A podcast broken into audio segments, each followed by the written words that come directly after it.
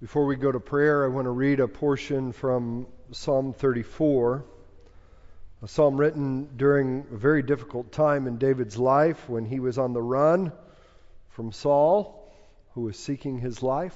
We'll learn more about that in weeks to come, our study of 1 Samuel. But the Lord heard David's prayer, and so he returns to the Lord in prayer and says, I will bless the Lord at all times. His praise shall continually be in my mouth. My soul makes its boast in the Lord. Let the humble hear and be glad. O magnify the Lord with me, and let us exalt his name together. I sought the Lord, and he answered me and delivered me from all of my fears. The angel of the Lord encamps around those who fear him. Those who fear the Lord will humble themselves and go before the Lord in prayer with their needs. So let us do that now. Father, we bless you at all times, in difficult times, in good times. We praise you. Your praise shall be continually on our mouth. We need you, Lord. And we know that all we have is from you. So we praise you and we thank you for your goodness to us. As you have been our help in ages past, we pray that you would be our help today as well. Help those in this church who are grieving. We pray specifically for Lisa Vance. She would be near to her in the loss of her mother, that you would strengthen her in the things that are before her in the wake of her death. We pray for those who are sick, for those who are recovering from surgery, specifically for Joy Thompson. Bring healing to her body. Strengthen her heart as she turns to you in trust. We praise you that you have answered our prayers. For our prayers for Brian Schneider's cancer, we give thanks that he is cancer free at this point. We continue to lift up others in the church who are battling cancer. We pray you'd be near to them. Bring healing to them. For Amanda Olinger, for Jan Steiner, for Judd Vance, for others, do your work in them. And then through them, would they bear witness to your goodness to them? We want to see and to taste that you are good, Lord. We want to be blessed as we take refuge in you and fear you. We also desire to show our fear of you in the way we live our lives. And so, with the psalmist, we ask that you would help us to keep a close watch on our tongue, on our lips, on the things that we say. Help us turn from evil, but also to do good to others that we would be people who seek peace and pursue it so far as it depends on us. We want to fear you in what we say and in what we do. We also want all of the earth to fear the Lord, for all of the inhabitants of the world to stand in awe of you. And so we pray for the nations, particularly for the Brahmin people of India Many think of them as so enlightened. But we know that without the light of the gospel, they remain in darkness. And so we pray that you would raise up people, workers for the harvest, who would carry the light of the gospel to them. Father, as we come to your word today, we do not want to walk in the counsel of the wicked or stand in the way of sinners. We certainly don't want to sit in the seat of scoffers. So help us as we turn to your word to delight in your law. Give us attention to meditate on your word day and night and even now. As we receive your word today, make us like a tree that is planted by streams of water. Help us to bear fruit in season and to prosper. We ask for the sake of your name, through the grace of your Son. Amen. If you would please turn in your Bibles to Proverbs chapter 9. Our last sermon in this series of Proverbs 1 to 9. I wrote a little bit about um, this proverb in my weekly email that I'm not going to cover in my sermon. Hope you got that. Um, if you do not receive those weekly emails, um, we would be happy to get those to you. You can find more information on our website as to how to sign up for those weekly emails. As we turn to consider Proverbs 9, I want you to use your imagination for a minute. Imagine that last week you received two invitations to lunch. One invitation came in the mail on high class stationery. It's an invitation to a banquet at the finest dining establishment in all of Wichita. A five course meal will be served with locally grown greens, prime beef, and wine pairings. The other invitation was a little different. It didn't come in the mail. In fact, you saw it stapled to the telephone pole as you were walking your dog. It reads Taco Tuesday, half price tacos and beer. It's not exactly a restaurant, it's more like a kitchen on wheels. They don't always pass the county health inspection, but man, are those tacos tasty.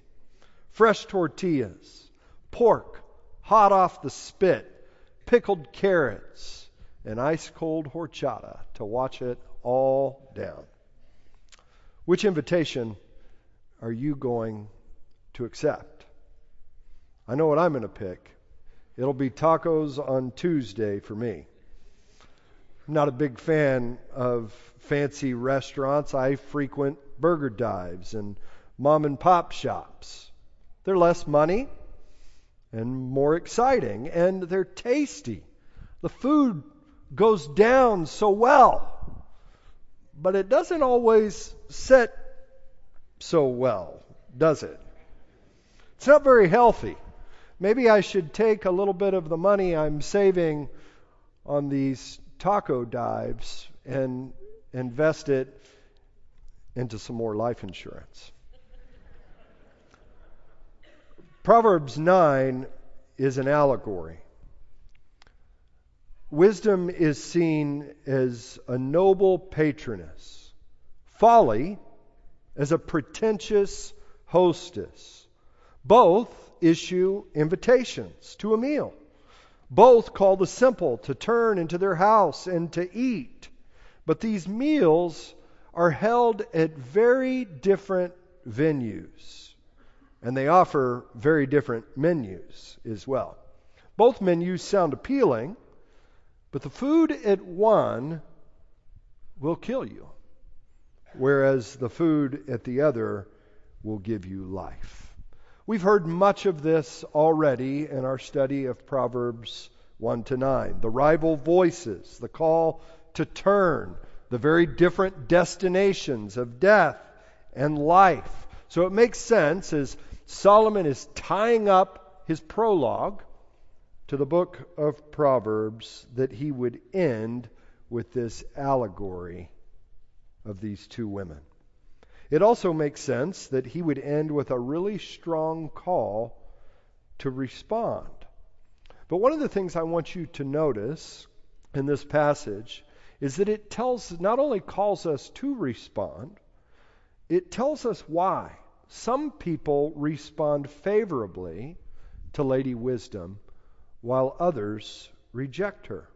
The rival invitations, the rival venues, the rival menus, they flank the passage at the beginning and the end. But at the heart of the chapter, we encounter what is at the heart of a right response to wisdom. We find the key that opens the door to the venue of life. And we also see why some prefer dives and diners that lead to death. The heart of this passage holds up a mirror to our hearts. Are you ready to see what is there?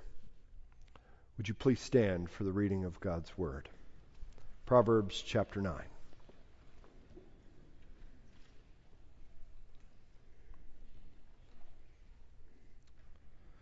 Wisdom has built her house. She has hewn her seven pillars. She has slaughtered her beast. She has mixed her wine. She has also set her table. She has sent out her young women to call from the highest places in the town. Whoever is simple, let him turn in here. To the man who lacks sense, she says, Come, eat of my bread and drink of the wine I have mixed. Leave your simple ways and live, and walk in the way of insight. Whoever corrects a scoffer gets himself abuse, and he who reproves a wicked man incurs injuries. Do not reprove a scoffer, or he will hate you. Reprove a wise man, and he will love you. Give instruction to a wise man, and he will be still wiser. Teach a righteous man, and he will increase in learning. The fear of the Lord is the beginning of wisdom, and the knowledge of the Holy One is insight. For by me your days will be multiplied, and years will be added to your life. If you are wise, you are wise for yourself. If you scoff, you alone will bear it. The woman folly is loud. She is seductive, and she knows nothing. She sits at the door of her house. She takes a seat on the highest places of the town, calling to those who pass by, who are going straight on their way. Whoever is simple, let him turn and hear. And to him who lacks sense, she says, Stolen water is sweet, and bread eaten in secret is pleasant. But he does not know that the dead are there, that her guests are in the depths of Sheol. This is the word of the Lord. You may be seated. Again, this passage begins with wisdom's invitation to our banquet, the banquet of life. And it ends with Folly's invitation to her dive of death. In both, there's a call to respond to the invitation, but it's really in the middle that we see why some respond favorably to wisdom's invitation while others reject it. So, to divide our time this morning, I'm going to lump the beginning and the end together compare and contrast the two invitations. Then at the end, we will consider the response. The two invitations in this passage have a lot in common. They're organized almost identically, but there are some critical differences to them as well. So I'm going to begin with the similarities and then we'll turn to one major difference. The first similarity is the audience is the same. And in the second, we see that the aim or the goal is the same. Let's start with the audience. Notice that both wisdom and folly call to the undecided. Verse 3 tells us that wisdom has sent out her messengers to call from the highest places in town whoever is simple let him turn and hear. Leave your finger there on verse 3 and look at verse 14. We see Folly also takes her seat on the highest places of the town, the same language, And then in verse 16, she says, Whoever is simple, let him turn in here. The exact same phrase. Both invitations are addressed to all in the town who are simple. We've seen throughout this series who the simple are. They could be defined as the uncommitted. It, it's not just that they're dull in mind, it is that they are uncommitted. People who have not yet decided which path they're going to take. Will they walk in the way of wisdom? Or will they walk in the way of folly? The simple are not those necessarily who have rejected consciously wisdom at this point in their life. And they haven't cast their lot with folly either. They're still riding the fence. As we said in the very first week of this series, the undecided, the simple, are often youth or young adults, but that's not always the case. In our day, we have a lot of delayed adolescence going on. Am I right? But that's true spiritually as well. So the address to the simple, it certainly applies to those of you in this room who are young. But it may apply to a number of others as well. But here's the thing it's not always easy to know if someone is uncommitted or undecided. They may be sitting in the pews of the church, singing hymns with the rest of us, going to Sunday school, even serving in the nursery. Notice verse 15. Folly calls out to those who are going straight on their way. In the rest of Proverbs, we see that the straight way is the way that the wise walk on. But just because they're walking on the way that the wise walk on does not mean that they are wise. It does not mean that they have made up their mind, that they have moved from being simple to being wise. Some of you here today are in this category, and you know it you know you're undecided. You haven't made up your mind. Others of you here today are in this category and you don't know it. You've heard the way of wisdom. You've heard the gospel. You know the basic things that the Bible teaches. Some of you may even know a lot about what the Bible teaches. But if you're honest, you've always got one ear open to the voice of folly, to the ways of the world. They sound pretty good. You haven't quite decided where you'll land. You certainly are not sold out for Jesus.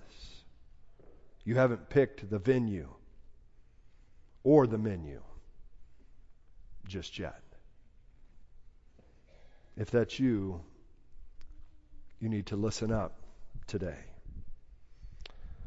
But here's the thing that you need to know today both wisdom and folly, both God's word as well as the voice of this world, they are calling today for you to make a decision. And that leads me to the next similarity between these two invitations. It has to do with wisdom and folly's aim or goal in the invitation. And it is this both call for a decision. So they both call to the undecided, but they're calling for a decision. Notice in verse 4, wisdom calls out and says, Whoever is simple, let him turn in here. Leave your finger there and look down at verse 16. Folly too calls out and says, Whoever is simple, let him turn And here. That word turn is a call to change direction in your life. To move from indecision to decision. To move from uncommitted to committed. And neither Lady Wisdom nor Woman Folly want you out in the street anymore. They want you to come in their house and to eat. They want you to leave your gypsy life, to pull up your stakes, and to put down your roots with them. But here's the thing if you don't decide to turn into one of these houses today, you've still made a decision. Your indecision is a decision. You've decided through your indecision to stay outside of Lady Wisdom's house. And you've basically staked your claim with woman folly. Jesus says, Whoever is not with me following me as my disciple is against me. Now, why do I mention Jesus in Proverbs chapter 9? Well, remember what we learned last week. Lady Wisdom points to Jesus. And while the things we learn in Proverbs give us wisdom about the way to live our life, in fact, this chapter is inviting us to dig into the rest of the book, chapters 10 to 31. They do give us wisdom about the way to live your life. Before you can learn how to live your life, you have to come to the one who gives life. You have to come to Jesus, the wisdom of God, and decide that you are going to follow him. No turning back. And the only way to come to Jesus is to turn. You have to change direction. You have to accept his invitation to dinner. You have to decide. Look at verses 5 and 6. Wisdom's word, her call. She says, Come, eat of my bread and drink of the wine I have mixed. Leave your simple ways and live and walk in the way of insight. It's a very instructive verse. It's the pattern of a right response to the invitation of wisdom here in Proverbs, which is the pattern of a right response to the invitation of the gospel of Jesus Christ. You turn from your sin and you turn toward Jesus. John 6, I believe, is intimately related to Proverbs 9. In John 6, we learn that Jesus is the bread of life. He came down from heaven and died on the cross for his people's sins. Jesus says in that discourse in John 6 that you have to eat his flesh and drink his blood if you are going to have life. I believe that that means that you have to believe that you are a sinner. That you have to believe that Jesus died on the cross to pay the penalty for your sin. His body was broken for you like bread. His blood was spilled for you like wine. And if you want to have eternal life, you have to come to Him. You have to eat and to drink in other words, you have to believe. But that's not all. You also have to leave your simple ways and live, to walk in the way of insight. This is the language, this is a picture of repentance. A life of repentance involves two things. You turn from your sin, as I've said, into Jesus. You have to walk in the way of insight as well. It's not just getting converted. It's not just walking an aisle or praying a prayer or making a decision at one point in your life. To use the language of the Great Commission, You have to observe all that Jesus has commanded you. That's walking in the way of insight. Eating and drinking, leaving your simple ways. Our Proverbs way of saying, repent and believe. This is the right response to the invitation of wisdom, the right response to the gospel. There's so many in the church who agree with all that I'm saying. They agree with the basic teaching of Christianity, and yet they remain uncommitted to Christ. Still riding the fence. They have one foot in the church, but one foot in the world. Lady Wisdom is addressing you today and saying, This won't do. Jesus, too, is saying, This won't do. You're being called to turn, to repent of your sins, and to embrace Jesus not only as Savior, but as Lord. And the reason why is because there is so much at stake. And that leads me to the main difference between wisdom's invitation and folly's invitation. Here's what we'll learn about the difference one decision will lead to life, the other to death. The main difference, there are a couple, but the main difference between these invitations has to do with the menu. Both appeal to the appetite of the simple. They both offer something delicious to eat, but where one is delicious and nutritious, it tastes good and it is good for you. The other, as I said earlier, it goes down well, but it doesn't sit too well. It's delicious, but it's poisonous. It tastes good, but it leaves a bad taste in your mouth. Wisdom has prime beef and fine wine on her menu, a meal fit for kings. And it's free for the taking for whoever will turn and come in her house. Folly's food is not so fancy. It's only bread and water, but notice she promises that it too will be sweet and pleasant. Look at verse 17. Stolen water is sweet.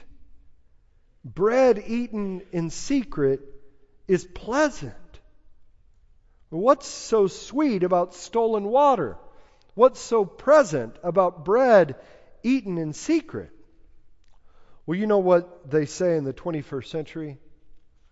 The same thing they said during Solomon's day sex sells.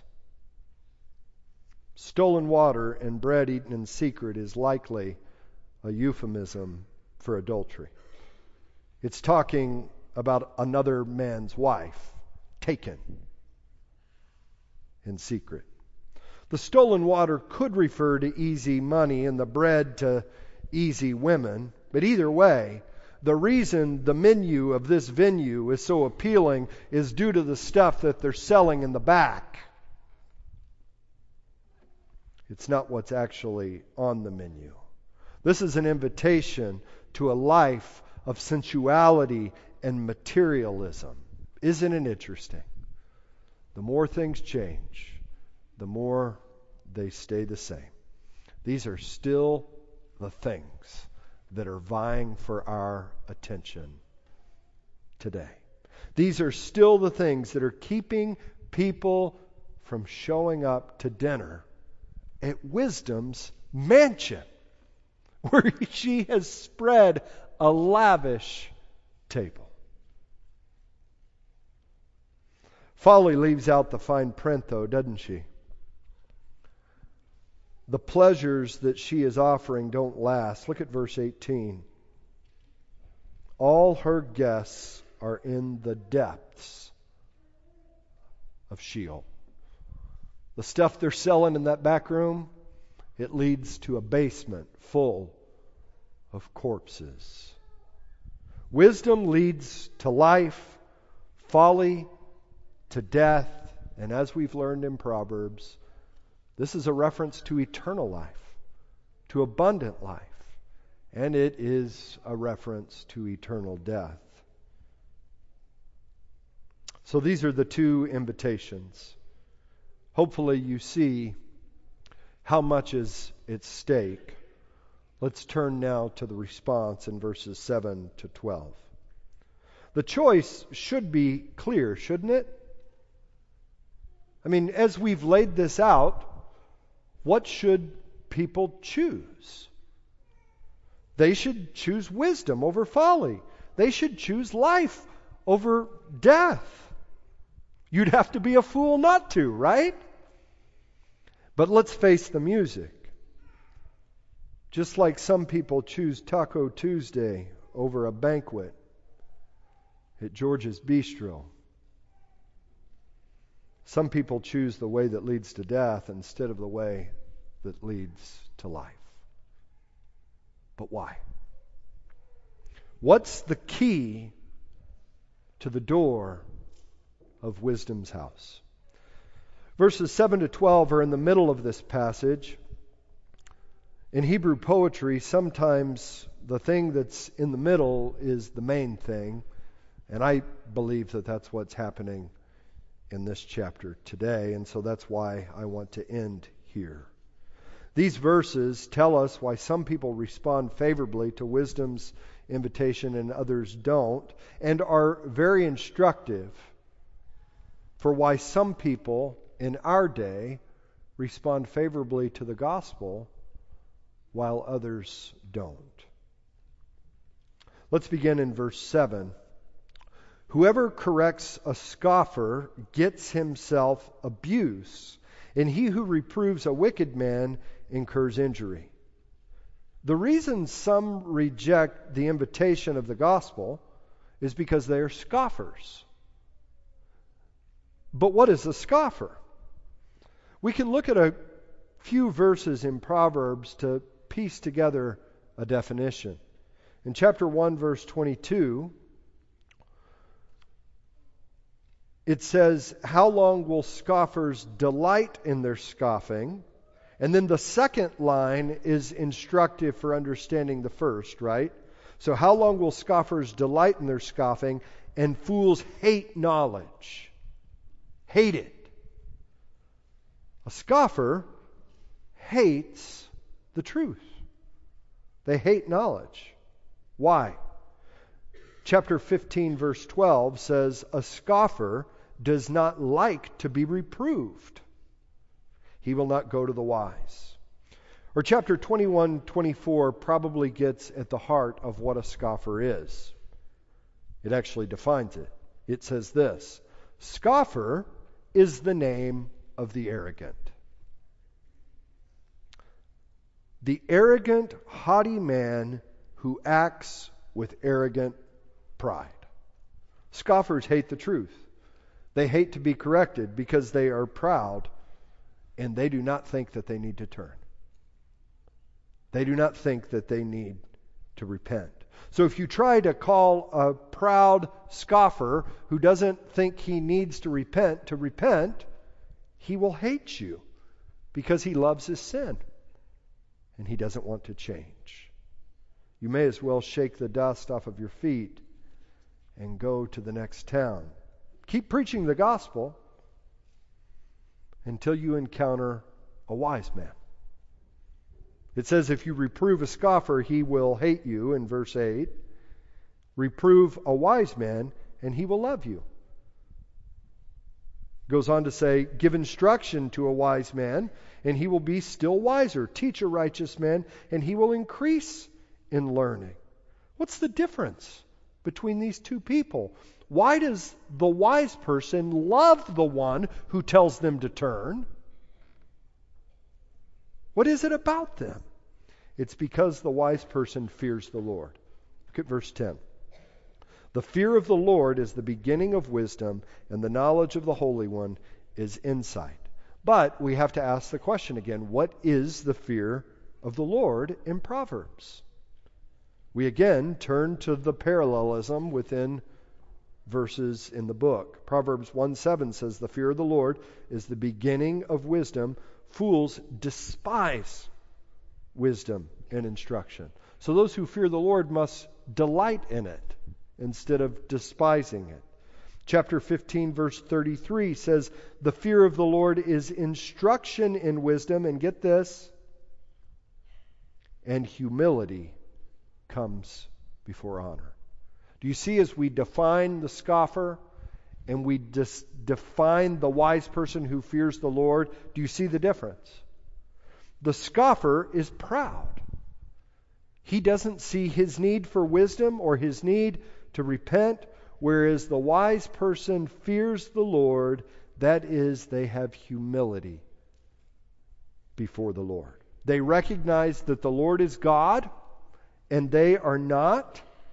They recognize that they are sinners by nature and by choice, and as a result of that, deserve death. But they also recognize that God offers life through Lady Wisdom.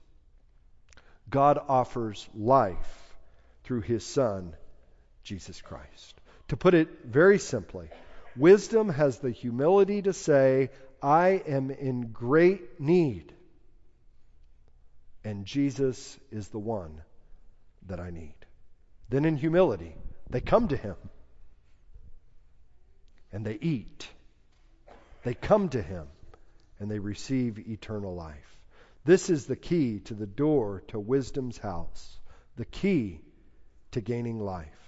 A decision for Jesus requires a humble heart. We saw where this all began. It's addressed to the undecided. It's calling for a decision, a decision that will lead either to death or to life. A decision for Jesus is the one that leads to life, but it requires a humble heart. We need to see our great need. And when we see our great need, here's the thing we will be hungry for the food that Lady Wisdom offers. We'll be hungry to eat and drink, to believe in Jesus and live. We'll want that. But if we're proud and don't see our need, we will only have an appetite for folly's food. Can I say an appetite for destruction? As Axl Rose once said, it's all about your appetite. So let me ask a question as we close. What are you hungry for? It's important to say that there is more than one lifestyle that shows that you have an appetite for destruction. Some of you may be thinking, yeah, I'm not into the things that are in the basement of wisdom's house. But loving folly shows itself through more than simply choosing easy money and easy sex. In Luke 14, very interesting passage that parallels this one in so many ways. Jesus tells the parable of the great banquet. A man who gave a banquet and sent out his servants to invite people to come and eat. Sound similar? But as he went out to make his invitation, people started making excuses. One man said he had just purchased a field and needed to go check on it. It makes you wonder if he had checked on the field before he bought it. Another man had just bought some oxen. Apparently, his business was booming, and he couldn't be bothered with a banquet. The last man had just got married. He was too busy with family to come to the feast. Do you see where I'm going? The men in this parable weren't running after easy money and easy sex, but they did have their priorities mixed up, and they still had pride. At the end of the day, it's all a form of scoffing. It's all a way of saying, I don't need Jesus. So the man throwing the banquet sent out his servants a second time, this time to the poor, the crippled, the blind, and the lame. In Luke, physical need points to spiritual need. The parable teaches us that the type of people who will respond to the invitation of the kingdom are those who are humble. They're the only ones that come in.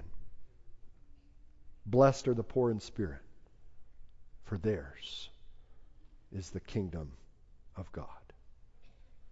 Who are you this morning? Are you still on the fence?